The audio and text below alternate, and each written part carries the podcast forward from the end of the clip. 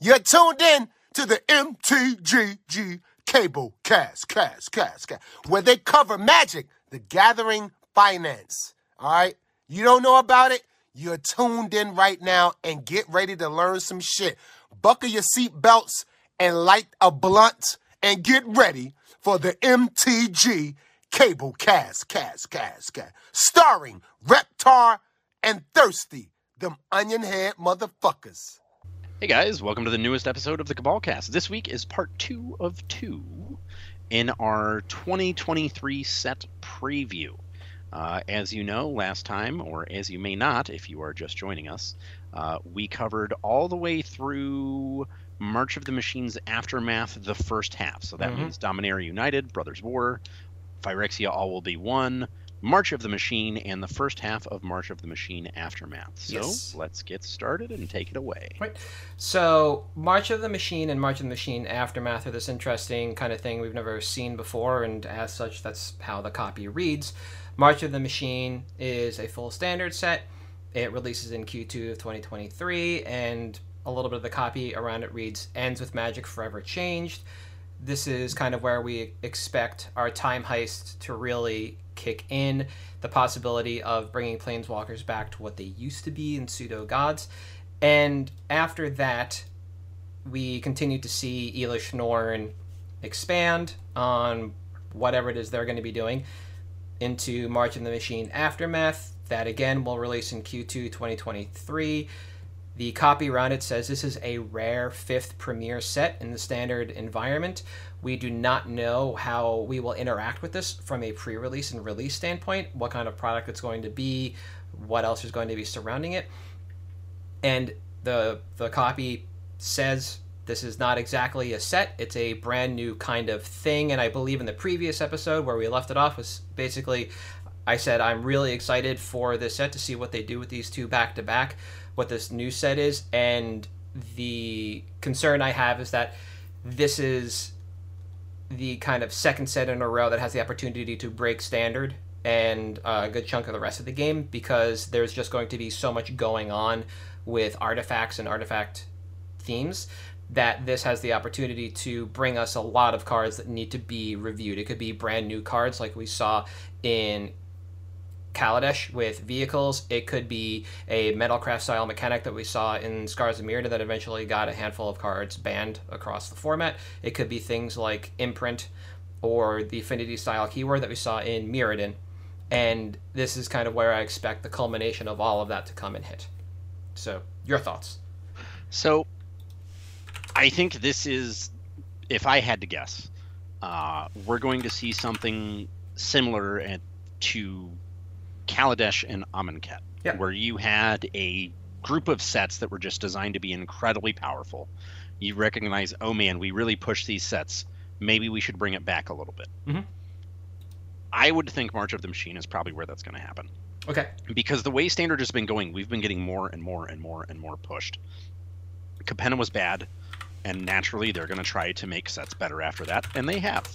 Uh, I expect, though, based on what we've seen from Brothers War spoilers, which we'll touch on later, Mhm. uh, man, they are getting real pushed with their design, not just in terms of power level of cards, but content of the set in general, which, again, we'll touch on later. Mhm. Uh, I think this is going to be an area where now going into spring of 2023, uh, you're going to start to see a little bit more established archetypes emerge uh, in terms of design. You know, the theme has been for years we've been stapling sorceries and instants onto creatures, starting all the way back in Snapcaster, Yep. where they've tried to push. First, it was creatures, and now we're pushing planeswalkers uh, because that's the driving narrative that they have is these planeswalkers and based on what we've seen out of brothers war that's probably not going to change anytime soon but we'll start to see more artifacts pushed alongside the planeswalkers and i think march of the machine is where you finally have that coalescing in terms of what's going to happen to change magic um, i mean we've already got four decks at this point with stickers attractions and a sideboard I don't know what they can do to muck it up any more than they already have, but I'm sure they're damn well going to try to do what they can. Ab- Because- It's Wizards, so of course they are. Rather, it's Hasbro. So of course they are. Yeah. Uh, I'm actually kind of excited to see, like from a personal Vorthos nerd point of view, uh, exactly what's going to happen with the storyline. Okay. Uh, because this this is the wrap up, right? This is where Urza and whatever they do with Brothers War, because presumably they said this was all part of the same storyline. Mhm. Uh, this is where Urza does whatever he's going to do, and I'm very eager to see if he maintains anti-hero status, or if they try to make him a good guy, which would make me very angry. So, I mean, I guess they're going to do what they're going to do, though. Yeah, the time heist kind of leads to the possibility of retconning not just planeswalkers back to their original state, or more towards the the gods that they were in the multiverse, but the opportunity to retcon somebody like Urza. We hadn't seen that in Fate Reforged when they pulled the time heist to go Yeah. back and deal with that time the Khan's timeline. Nicol Bolas never really changed. Uh, No. Ugin didn't really change. It was still continuing on. There was just great sorrow that all the the dragons had disappeared essentially, and the multiverse was forever changed. So we, it's probably going to be really interesting from a lore standpoint. Absolutely. And I, I wonder if the commander decks are going to try and tell another part of the, the storyline, which we kind of see going on with Brothers War in between recording. Last episode and this, we got a handful of commander spoilers, namely Urza and Mishra as their respective commanders and Yeah. their color identities, what they're trying to do. And if they continue to try and tell a story that way, that kind of provides this interesting and thought provoking way to move everything forward. And I would Yeah. rather see a lot of that done through the commander set than standard because those story point cards always seem to fall flat. The they, they just never seem to really do much of anything, even in limited. Like from a a card quality standpoint, they're they've been pretty poop. So if you just move it over somewhere else, maybe it'll be a little bit better. Now, once we wrap up the Dominaria storyline after uh, what is it? March is like the fifth set, but not quite the fifth set. We are going back to Eldraine with Wilds of Eldraine in Q3 2022, and there's really not a whole lot that we know about uh, this set and the next ones coming up in 2023 after this. There's very little copy about this. We are still going back to the storybook world of Eldraine. That is the kind of key to this plane is that it will remain uh, storybook style. But now it says we are venturing beyond the realms and into the wilds. And so my expectation is that things are going to be a little more like gruel esque. You know, we did get the Wicked Wolf in Throne itself for the that, that part of the story, the Red Riding Hood story, but we might get more to do with less of the monarchy, less of the royalty, and more of what actually goes on on the rest of Eldraine outside of the castle walls. And to me, I think that's going to be a little more exciting because we didn't really get to see what Eldraine offers from uh, like a bestial standpoint. It was very much here's every single piece of like storybook fiction that we could just put into one place. We heard you like Grimm's fairy tales and like Yeah. some of the Norwegian stuff that inspired Disney. Maybe we'll get like some of the other odds and ends that people remember from that that they associate with Disney, like The Little Mermaid, which is uh, I believe a Scandinavian tale, and some of those kinds of stories. We haven't really gotten to. Um, not like Kaldheim was one of the Viking planes. There was another one that's kind of like Shandalar, but uh, maybe we kind of see a little more of that, a little more Titania, something a little bit bigger than what we saw in Thrones. And I don't think this set is like a mea culpa for Oko and Brazen Borrower, but I think this is just an opportunity for them to look into fairy tales that are a little more gruesome. We got Ginger Brute and some of like the Hansel and Gretel stuff, but we never got like the original telling of that story where those kids die. Yeah, we did not, No. and we should. There were no grizzly bears. There was no porridge. That's out in the wilds. And for me, I think I'm.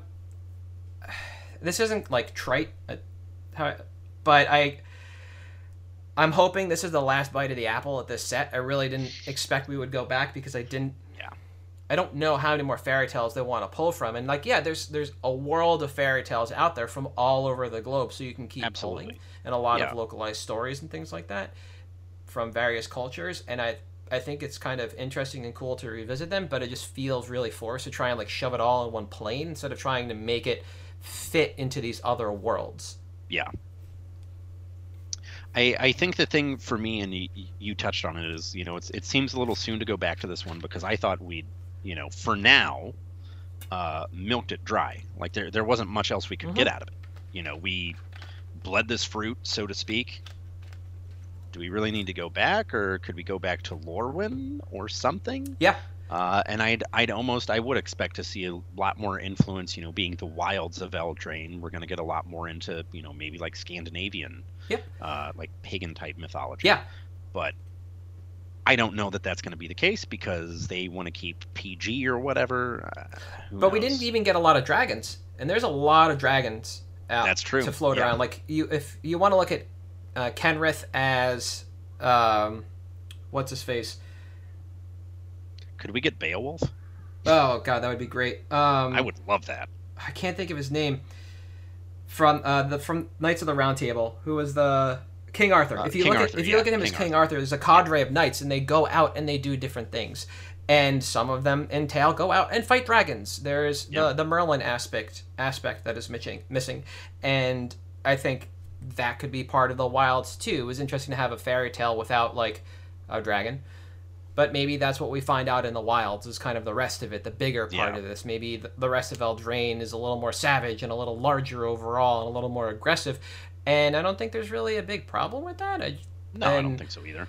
I think there's a lesson learned about Oko, but I don't think that's terribly applicable to this set. So all in all, I'm not unhappy we're going back, but I'm not. In, I don't feel like this is inspiring me in any way to feel Yeah. good or bad about this.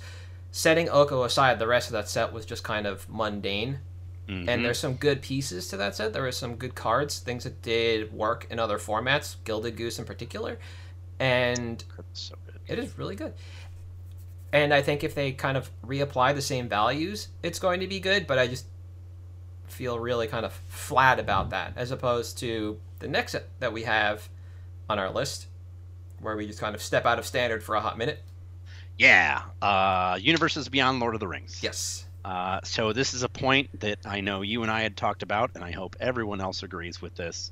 If they do not make Rakdos Lord of Riots or whatever version of him as the Balrog, I am going to be so angry. Oh yeah, yeah. Uh, I I'm actually excited for Lord of the Rings. Um, not because of what it represents for the game, because I think this is awful for the game, because uh, we're going to be like swinging with I, I don't know like Elsa at some point Mhm. at this rate. But uh, I'm actually really curious to see how they pay homage to basically the story that's the grandfather of modern fantasy for most people. Mhm. Uh, seeing Lord of the Rings brought into this game, how they do it, and I think what I am very excited for is while we have the Rings of Power on, and there is still more hype for a new Lord of the Rings property, does it bring new players in? Is this something where some new people that got into Lord of the Rings and were maybe curious about magic but never really took that plunge Yep. Are now all of a sudden going to be like, "Oh man, this is actually like this this isn't terrible. Maybe maybe this is worth playing." Uh, just because then they'll have a new way in, Oh, new yeah. exposure, and that's one thing that I think with everything else that Wizards of the Coast is doing to destroy magic, uh, I think that's one thing they can do that's very good. Mhm. Um, because, you know, this is something we'll touch on in a future episode. The way insertions and everything are changing is making it very hard for LGSs. So one of the only things you can do is basically find ways to bring people in, and you have to. Yes. I, you, you you can't not at this rate. There is no way for you to feasibly make money without having new players come in that may not be as savvy a shopper, Mhm. so to speak. Yeah.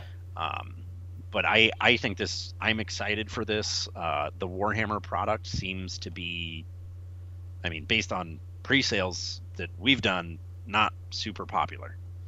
Uh, and very heavily allocated. Uh, I think what was it? Uh, GameNerdz Mhm. started sending out a bunch of refund notices for people that had pre-ordered Warhammer sets. So I think that'll definitely change things for the way that Lord of the Rings is going to release. Um, how how do you feel about it? I think there's a lot of good that goes with this set from mainly from the side of things that you were discussing, which is just this is a way to bring new players into the set. But I don't think it's going to be through the drafted set. I think that's going to be through the commander set because that's you know kind of a self-contained thing. You can put a lot of your like very specific cards in there if you want to put names and locations and you want to make them dedicated to the IP it seems easier to do with the commander product and that kind of stands up on its own as a competitor to all the other terrible lotr card games that have come and gone. And it should represent what is the best lotr standalone card game there is. Great. As far as the drafted set is concerned i do think the the main set that drops straight into modern. I do think there's going to be the opportunity to do a lot of interesting and cool things, bring in a lot of interesting characters, possibly upcycle some old design space or interesting design space. You mentioned the Balrog, and we discussed like I, I said, shouldn't that card have Delve? And then I, we talked about it. I gave it a little more thought. I'm like, that's the wrong card to have Delve, but it is the right card to have the the same trigger as an artifact from a couple sets ago that says like whenever X card X number of cards leaves a graveyard, you make some bats. Or like whenever yeah. two cards leave a graveyard, you make it bat. Like you could put that on the Balrog, where it's just a really cheap artifact that just kind of sits there until X number of cards are exiled from a graveyard in one shot, and then you have hmm, here comes the Balrog because you delved too deeply and greedily. You know. Yep. That kind of thing makes sense, and I think that's good play. That's a good design space to work on for the main set. And I really like that. I really like the opportunity. It also gives you the opportunity to recycle some cards like Kenrith the Return King, which was only in the buy a box product. So it's not the most expensive card, but it's difficult to get. You bring Kenrith back as Gandalf or any of the other mages that appear throughout the uh, of the white that appear throughout Tolkien's works. Cool. You know, it's an interesting way to upcycle some. I, I feel necessary reprints that don't really impact yeah. modern. Now, that that said, this is designed to be drafted and go straight into modern. Along with that is the note that this set isn't focused on modern. That is in the copy. So this is definitely going to fuck up modern. Yeah. End the story because that's what Modern Horizons said. They literally said, "We're not here to shake up the format. We don't want to bring in new archetypes. We just want to enhance existing archetypes." Fucked up the format. And yeah. I think this is going to do that. I think there's going to be something that just screws up the format beyond belief, and then we're just going to have to start hitting stuff with sticks until the format just ban stuff out until things look better. Now, the other thing that I like about this is that this is going to be released on Magic Online, cool, and an Alchemy set on Magic Arena. So, whatever that means for Arena, cool. The cards will be available, and that means we kind of begin the shift of opening up Modern and continuing to open up Pioneer on Arena, making that in time, hopefully, the premier product over MODO. So I like that. So all said and told, I like a lot of what's going on with this set, but I do think it's going to mess up modern, and that that, that is my concern. And I don't know if it's going to be a, a huge screw up like Modern Horizons, where that brought Hogaak and Altar and Urza and Arcum's Astrolabe end end end end to the format and just blew the doors off of it, or if it's going to be something subtle like expressive iteration that just yeah. kind of warps the format around one card, and now you have umpteen number of decks built around one card in modern, and that yeah. same card in legacy, and sometimes that same card in vintage, and that I'm hoping it's more the latter than the former, but I do believe this set is going to to muck up modern, unless everything costs six. Yeah, more more. Yeah, if, if they if they poorly design the set in the right way. I agree. Yeah. I agree. Because they're going to poorly design it one way or another. Yeah. Uh, dis- despite my excitement, it will be poorly designed in one way or another. Uh, it's just do they poorly design it in the right way? Yes. Eh, who knows? Eh, who knows? Uh, but th- those are my feelings on Lord of the Rings, and because this is our first set as a universe is Beyond, that's just a, a, a full set. I am excited to see how they treat it. And Tolkien's yeah. works are pretty deep. We have the Rings of Power that are just just started up on Amazon, and they were able to extract an entire series worth of material from what I've heard is only a couple chapters worth of work that was never really meant yeah. to be something. Yep. Um, so there's a there's a ton of grist left in the mill, and I'm excited to see what they choose to use. Yeah, and they they they have done a very good job as well of, you know, generally Magic has done good with world building Mm-hmm. throughout its history. Recently, it hasn't been as good. It's been kind of generic. That's fine. Tolkien was a master world builder, so I'm curious to see how their world building coincides with one another. That that I am actually excited for, but Yeah. we we will see. Yep. Now, coming out of that in Q4 of 2023, we have another return set. We are going back to Ixalan this time. So, I was very surprised to hear this because I thought Ixalan was kind of a flop. That was based on mainly power level and the impact that set had on the format. It had a lot of great cards, but the sets on either side of it were a little too overpowering. So Ixalan basically lent like Carnage Tyrant, Vraska's Contempt, the lands, and some maybe some pirate stuff to the format. Not a whole lot. So this was Yeah. kind of surprising. This is, I think, more the mea culpa than Wilds of Eldraine is going to be. I think this is kind of the way they're gonna they're doing the set in the same way they, they did Kamigawa, which is we did you dirty the first time and we want you to have a better experience, so here you Yeah. go. Now the copy around this is pretty interesting. The direct quote about this set is things have changed since the disappearance of the Immortal Sun, which is the MacGuffin from that set that everybody's trying to pick up. We've seen the sea and land of Ixalan, but what lurks beneath. That's the copy for the set. That's all we have. So now it sounds like we're actually venturing into the plane itself, which I think is the first time we've actually done that. We've gone into caverns. I was thinking about this, and we've gone into like lava tubes and stuff, but we never ventured inside a plane. But we have hints that there are biomes inside planes. We have mainly uh, from a land base, which makes sense. We have underground sea, we have underground river. Sulphurous springs can be above or below. We have seen gemstone mines and caverns. Mm-hmm. And we have seen, like I said, lava tubes and lava flows. So I think both of those are lands themselves. Yeah. And I don't know what happens inside a plane. I assume we're not going to see any more dinosaurs or pirates because it'd be really weird. But that said, if you follow along with the Toho universe, God, the Godzilla stuff is really big on Hollow Earth right now, Yep. and like maybe that's what Ixalan is, where you just see just weird giant things inside Hollow Earth that built up over time because the immortal sun was located on that plane and just powering everything. Who knows?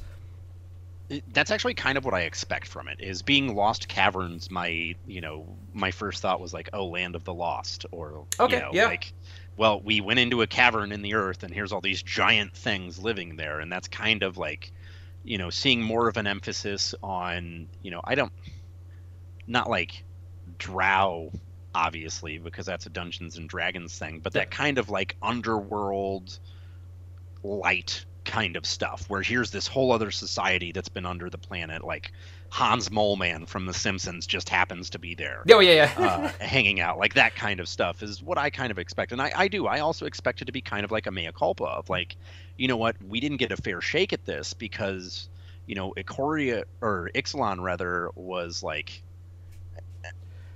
it was right after we'd had you know masterpieces that were just absolutely insane and then we got invocations and they were like oh well let's kind of get away from this. And all you had was those really sick map box toppers. Yep. but the sales weren't there the way that they were for other products because you just had absolute heaters in those sets and it was like okay well amonkhet kind of killed things because the power level was so low and ixalan was like this dip before war of the spark and the rtrtr Mhm. uh, where everything exploded so this is i expect a way for them to say like okay we'll we'll kind of you know make this right Yeah. carney carney t is going to be like our you know mid ground that's not going to be the top Yeah, I- anymore just to try to I want to remind people really quickly what this standard looked like. After Ixalan came out, both sets, came Dominaria. With Nexus of Fate. Yeah. And that was the format. it was so Nexus bad. of Fate. You have to either play or beat Nexus of Fate, and that's kind of where Ixalan fell out. It had some good white aggressive creatures, uh, Danto Vanguard, yeah. and some other good odd uh, low to the ground creatures. Search for Azcanta played a huge part in that format, but for the uh, for the most part, you were using Wilderness Reclamation alongside Nexus of Fate, alongside uh, five mana Teferi, and Search for Azcanta, and that was basically the deck. And Ixalan just kind of like folded under the weight of that. Prior to that was a lot of what we talked about. Karn T. It was Vraska's Contempt. I think Kar is it Kari Zev who made Ragavan? Yeah. At first, Kari Zev of Sapirity stuff. It floated through, but for the most part, like you said, it was just as a dip. I think there was also the idea of a rotational change Yeah. That happened where Amonkhet was supposed to restart the format. Amonkhet low power set, step up to Ixalan, step up to Dominaria, step up to Guilds of Rav. But this was in that time where WotC was just rapid fire changing the way standard rotated. Yep. And so whatever rotation we ended up with put Ixalan kind of out of order for where it needed to be in that schedule. Which is, you know, now that we have paper play again, Mhm. Let's try to take this theme and see it in an actual standard that we want to engage with. Yes. And that's kind of what I see coming out of this. Mhm. uh, is that very solid, good. Like, all right, this is you know we're we're making it up to you in some way. This is going to be absolutely amazing. Like it it it should be good, I would think. yes. Um, and that's that is my hope is that we get something that's just an absolute heater of a set. Yes. I Uh, I would Yeah. agree. I, I I want this set to be good. I don't think they are really going to break anything unless every green creature has hexproof, because that was why Carnage Tyrant was so good the first time around. And since then, WotC has kind of rolled back the idea that hexproof is a good keyword. So we're we hopefully don't end up with that. But what I, I want to see a lot of like low to the ground structure from this set. You can have some big stuff at the top end. Cool. You had dinosaurs on that plane. It was the first time we got dinosaurs. Yeah. And if they're there, cool. If they're not, also fine. But I want this to be the kind of aggressive set that I think they wanted it to be the first time round. And that is my hope for this set is that it Yeah. is like you said, it's a heater. It it integrates into standard really well. It doesn't need to serve like 40% of the the card base into the format and be like, here you go. This 40% is just going to take over the format. No, I want some solid cards more than just Search for Azcanta, more Yeah. than just Adanto Vanguard to enter this format.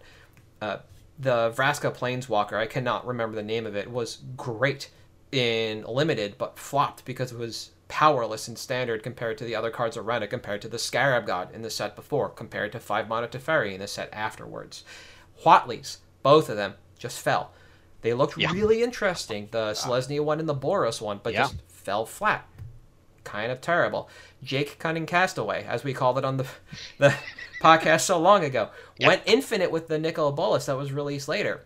But other than that, the card was so weak, and compared to what else was around it, there's no reason to be going infinite like that. yeah. And so I hope that this this is, like you said, this is a, a heater set that just brings a nice, like missing piece to mm-hmm. standard and changes it maybe away from mid range to more aggressive, or maybe helps mid range and control a little more by offering more than it did previously. Vraska's Contempt was not a bad card by any means. Carnage Tri- Tyrant was a little too much. Vraska's Contempt played all over the format. Search for Azcanta paired well with Vraska's Contempt and some of the control decks going around there. Like, that's perfectly fine.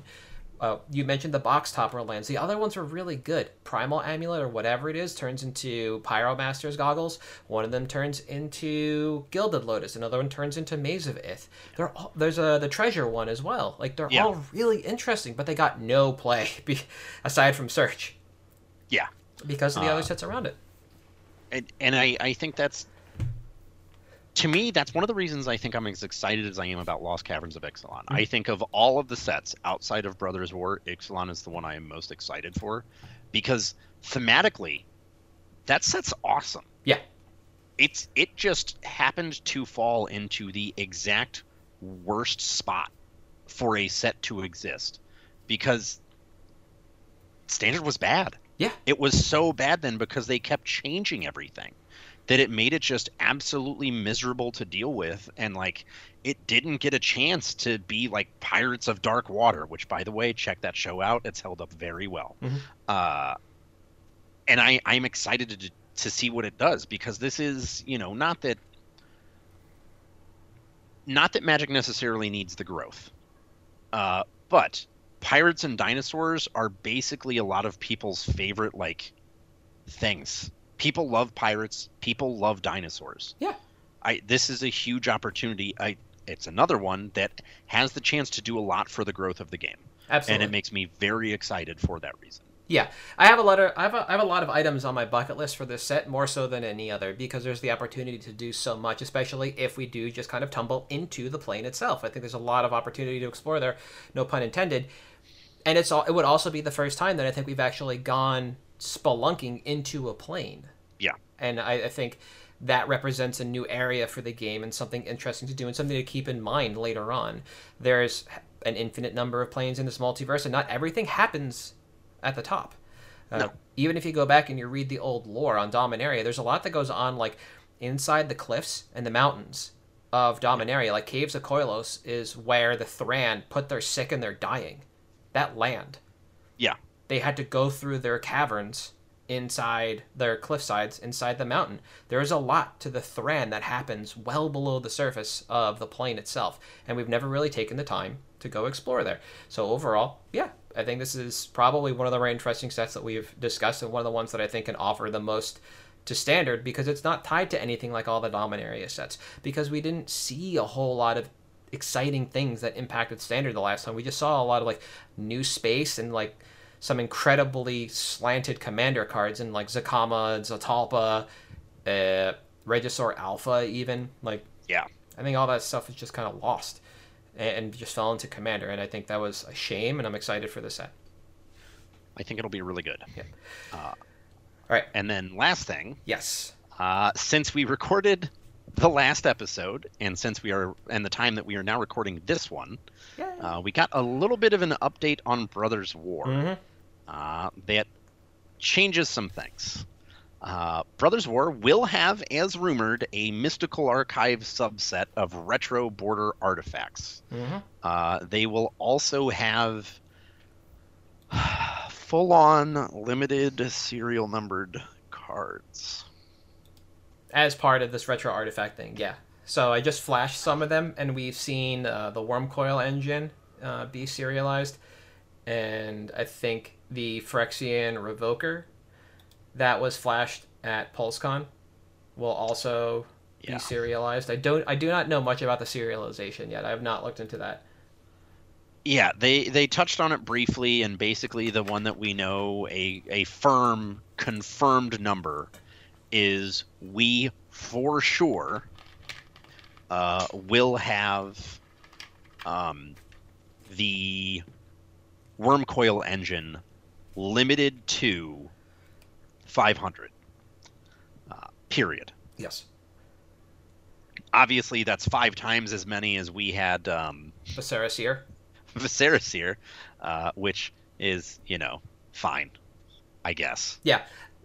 People keep musing on like, okay, you increase the number, that gives you more like her, her, her opportunity. So do we think that's really going to increase the value on like 420? And I honestly don't think so. The Viserys Seer that I saw that's still worth the most is the first one to hit the market. Yep. That had Providence.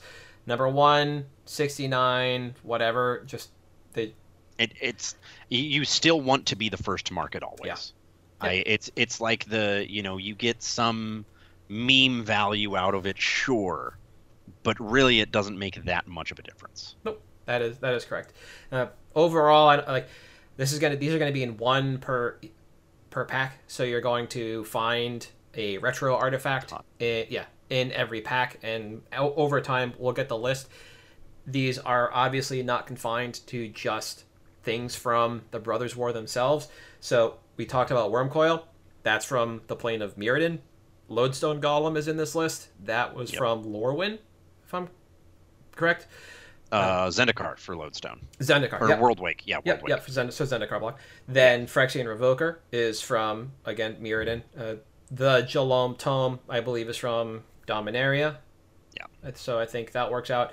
And Ivory Tower is from, again, Dominaria. So we're just kind of Yeah. seeing this, like, spread. There's, uh, oh, and Howling Mine. Howling Mine is the one that's not on this list. It uses the original Yeah. Mark Poole art. That's, um, I guess, just ABU, though it's been in core sets since, so who knows. Yeah, Um, I overall, yeah, I think the flood to market's going to be really interesting with these, considering that I don't think Time Spiral Remastered had one old frame in each pack. No, it did not. So we'll see where these land and we'll see what goes on overall with these cards. I don't know if that's going to push sales or anything, but it was just interesting to see alongside the release of the Urza and Mishra commanders from Yeah. uh, their set. And alongside with Urza is the card the Might Stone and the Meek Stone? Or is that part Uh, of the Might Stone and the Weak Stone, Stone the was Weak Stone. actually what it was. It That's from the main set, yeah. Yeah. Yeah. Uh, those those were the two halves that the brothers split was the Might Stone and the Weak Stone. Yeah. Meek Stone was just a random Abu artifact. Oh, okay. So we got that stuff, and we know now that Urza will maintain an Esper slant while Mishra maintains the Grixis slant we talked about before the cast, which has been there since Time Spiral, at least for Yeah. Mishra. And with the release of Mishra, that also pushes some odds and ends cards like Gonti's Aether Heart. It's not an infinite combo, but it is a very narrow set of cards. combo? Yeah, that allows you to take infinite turns. I, I I have a Reddit post. Um, so it's you basically make the copy sack and sack the copy in second main after playing or making another artifact or two to basically pump up your energy production. Yeah. So it is not the most um, straightforward way to take infinite turns. It does involve energy, so if you want to play Grixis energy and give yourself a little bit of a boost that way, it is definitely something you could be doing. You could also just be playing um, Time Sieve. Time Sieve? Oh no, sorry. This is with Mishra. You can't be playing Time Sieve.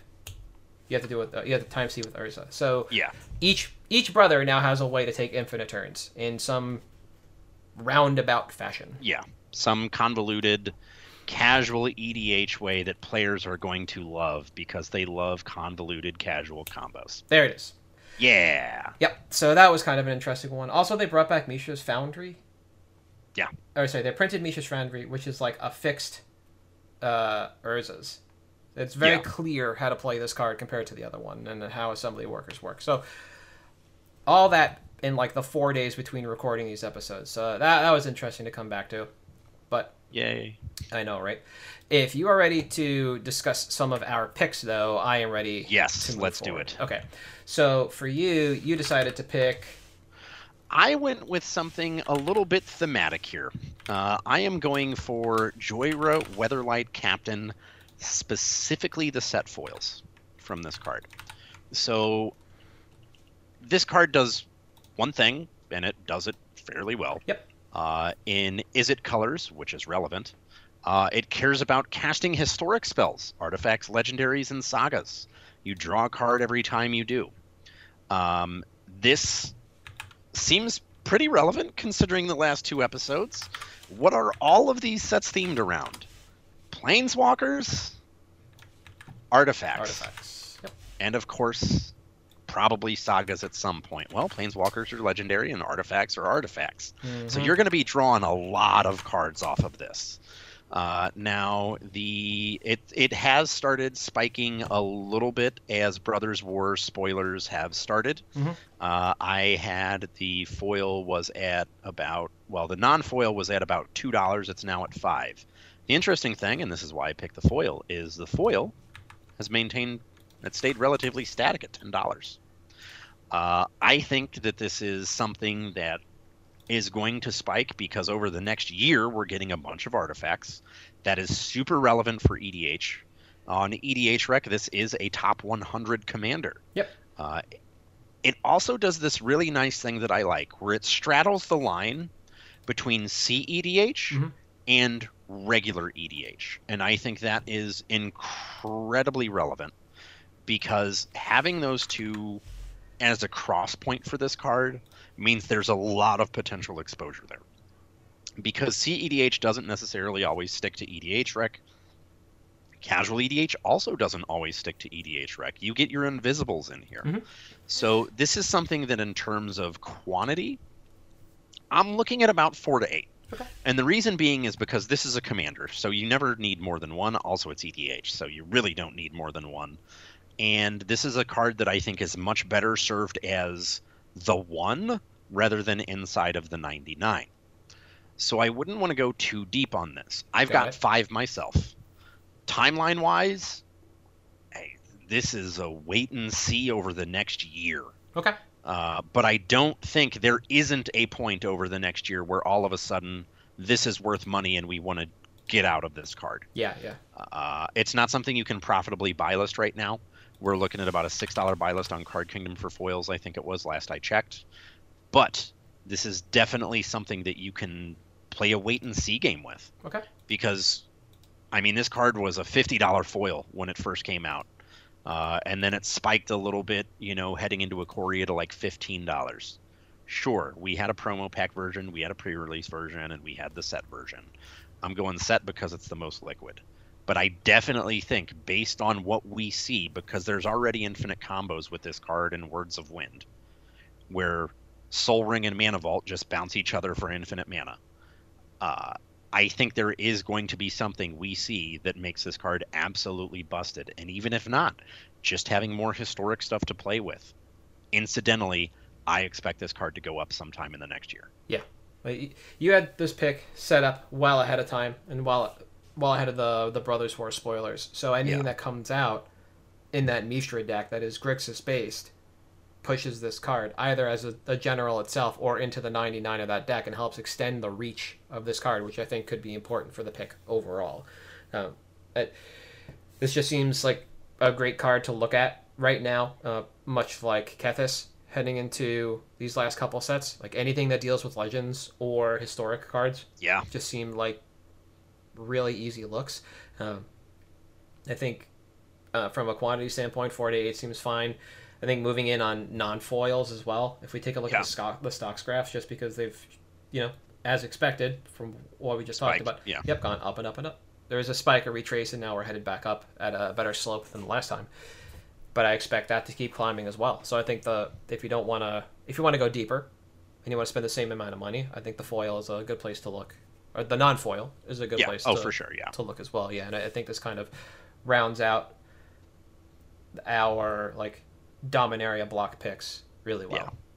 Um, for me, I'm also sticking with the historic side of things from a spell standpoint. I was right. Uh, I'm well. I'm looking at Kaldra Compleat. Uh, and if you Interesting. yeah, okay. if you if you caught spell check on me this week, uh, Google definitely got the better of me because it doesn't like how uh, we complete things in Magic, and it's just been a rope. It's been a a, a four dollar fifty cent rope for you know essentially its life. There was the initial hype when it hit for modern, then Stoneblade decks uh, started immediately playing hammers instead of swords, and bloop, there it goes. It just kind of falls off. As far as Commander is concerned, it fits exactly where you think, and that's kind of why we're looking at this. So I added this to my list on October uh, 1st, so a little over a year ago, 2021. CK was buying 53 at 450. TCG had 324 listings at 677. And since then, uh, when I picked this Card Kingdom, upped their buy quantity to 90 at 450. And right now, it looks like somebody kind of began fulfilling it. They're buying 80 at about 440, which makes sense. So, why are we looking at this kind of rope? Well, this card is highly playable in any deck that wants to modify creatures with a late game piece of equipment. And I kind of want to highlight the word modify there because we just got, what is it, uh, Kamigawa that discusses Yep. the modification of creatures and equipment counts as modification.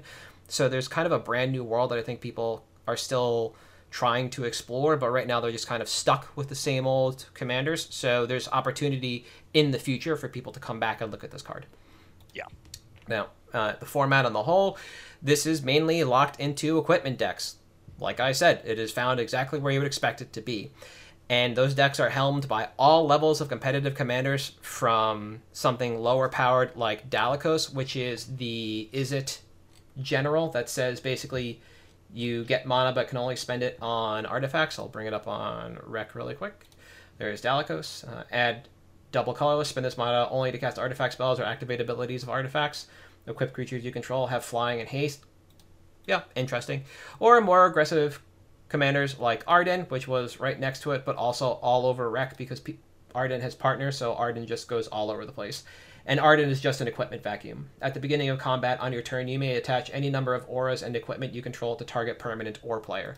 So yeah, you just vacuum up all your equipment and put them all on another one of your creatures. Now, obviously, this is not a competitive piece of equipment within the Commander format because you would rather be playing GTA or any number of swords ahead of this to end the game quickly. It's big, it's over the top, and it allows for some uh, well hatted creatures and interesting combat scenarios. So, if you wanted to play something a little lower powered and you wanted to look at, let's say, start with, let's say, the Cat Precon from a couple of years ago, the Selesnya equipment deck. That is a deck that really just wants to put a lot of hats on one cat, and they are not the coolest looking hats. They're just they're all hats, but they're not great hats. And it just wants to kind of play this like longer game. It doesn't want to just like ace one person at a time.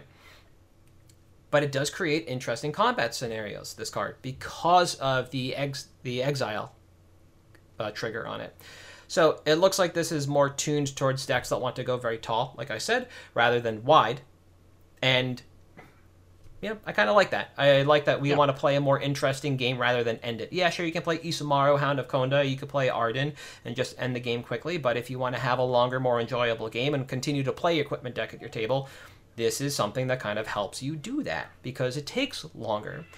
So, equipment with living weapon also has an interesting place in the format, as it can allow some decks to be a little creature light if they so desire, or just rebuild from nowhere. And there aren't that many pieces of equipment with living weapon that are great in Commander. You still have Batterskull, you have Caldera Complete, you have Bonehoard. I think Mortar Pod is rancid. We have Nettlecyst, which is a card that I discussed earlier, and that's basically it. There are definitely more living weapons, but they are not good enough to go on these decks. They're just not powerful enough for Commander. And I think that uh, lends a little bit of power to this card. Now, According to Rec, this is in 30% of all decks that are submitted with the equipment tag. And while I do think this helps to float the price, a large part of this float is actually constructed. That's yeah. modern and that's legacy. And so I did mention that the initial dip was because Stoneblade decks moved away from this, picked up hammers, which is true.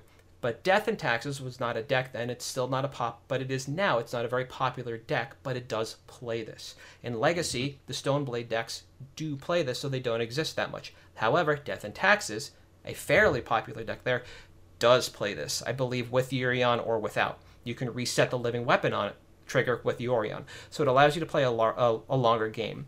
So right now, this rope is basically because Constructed won't let it fall any further. And I think in time is where we want to look. We want to look to the future on this card. So the timeline on this. Market price dropped since I've been watching this. buylist price has been solid, which I like, knowing that buylist quantity has risen, which means there is a market for this card. But that market is not willing to pay a higher price just yet. There is going to be a short window where there is opportunity for arbitrage from TCG player to Card Kingdom before market price trends past buylist price.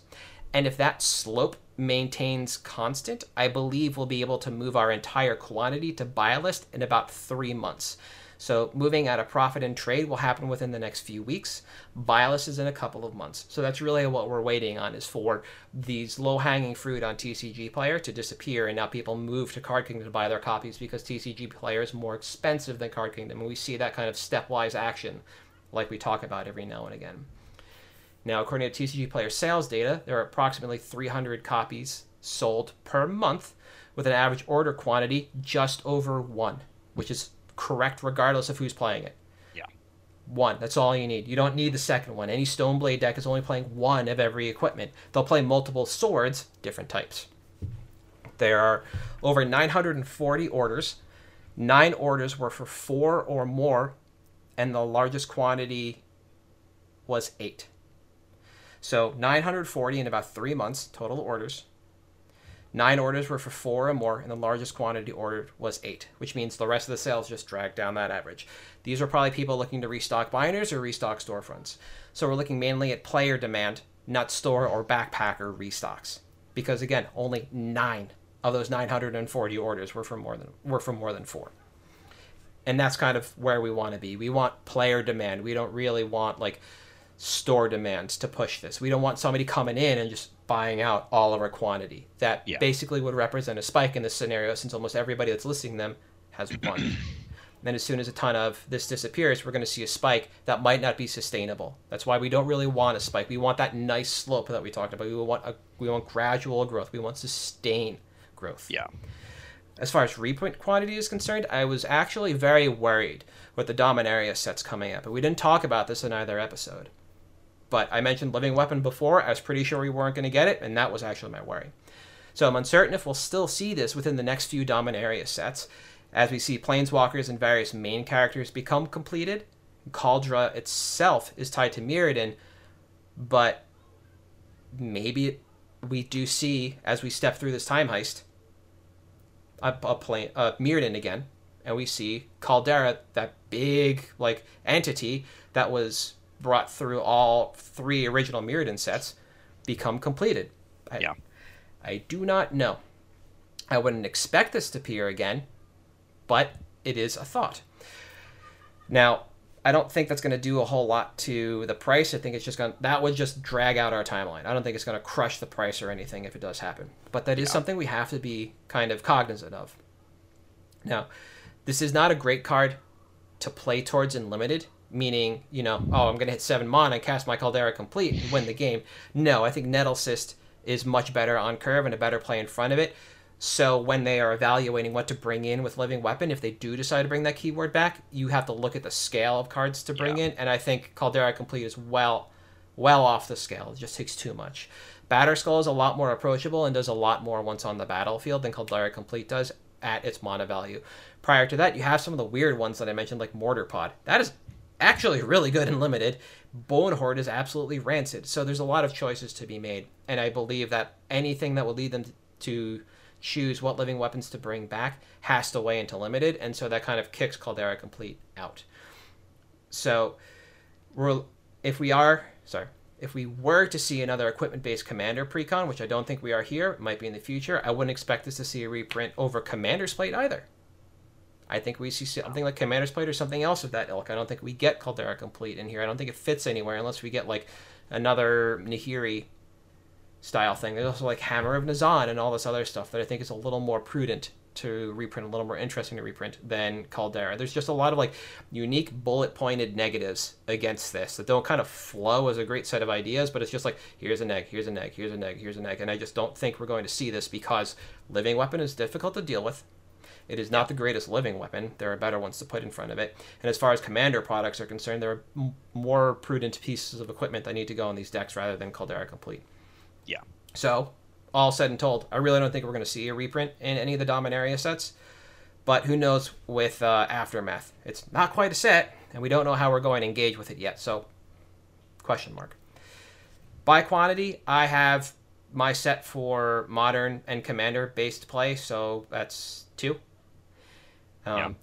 And buy that, I bought shortly after release, and I'd feel much more comfortable spending that almost eighty dollars again to hold on to these for commander trades in time than outing to and outing them to modern players than I did back then.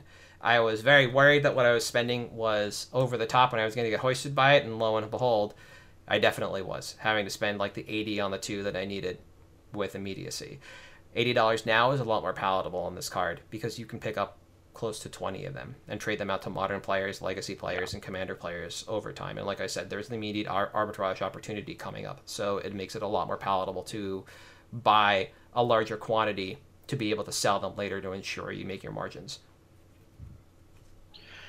I think that for me, I'm actually I'm way less concerned about living weapon after living metal got spoiled Okay. with the brothers war stuff with the transformers because to me if you're gonna if one of those things is gonna happen Mhm. right you you only do it once it's not your one trick pony if you're gonna make it thematic to the set Yeah. uh not to mention you know we're not going back to Mirrodin where Kaldra is from so I I don't think there's as much concern for me there on that end uh I think quantity wise you're right I, everybody wants one uh, and this is something that, unlike a lot of the other living weapons, actually does just end the game on its own. Yep. Uh, so I know, obviously, we've gone back towards you know sort of fire and ice and Batterskull stuff like that in modern, uh, but it's definitely when the meta shifts again. I I could definitely see a legacy and a modern meta where all of a sudden I do care way more about the presence of, you know, having the ability to have Cauldron complete there to end games. Yes. And I think that that's something that, I mean, it, there's a lot of keywords on that card. Oh yeah, it's keyword Uh, soup. And all of them end the game. Mhm. Every single one ends the game. And I think that's where it's very crucial to like understand what you're getting into is like okay, this is something that like you said it's kind of like the longer game with it. Yeah. Where there is an arbitrage opportunity coming up, but we're fine holding on to it because again, like like you said, 80 bucks on 10 of these is fine.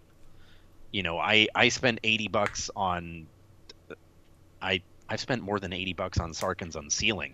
So obviously this has a way better chance than Sarkhan's Unsealing does.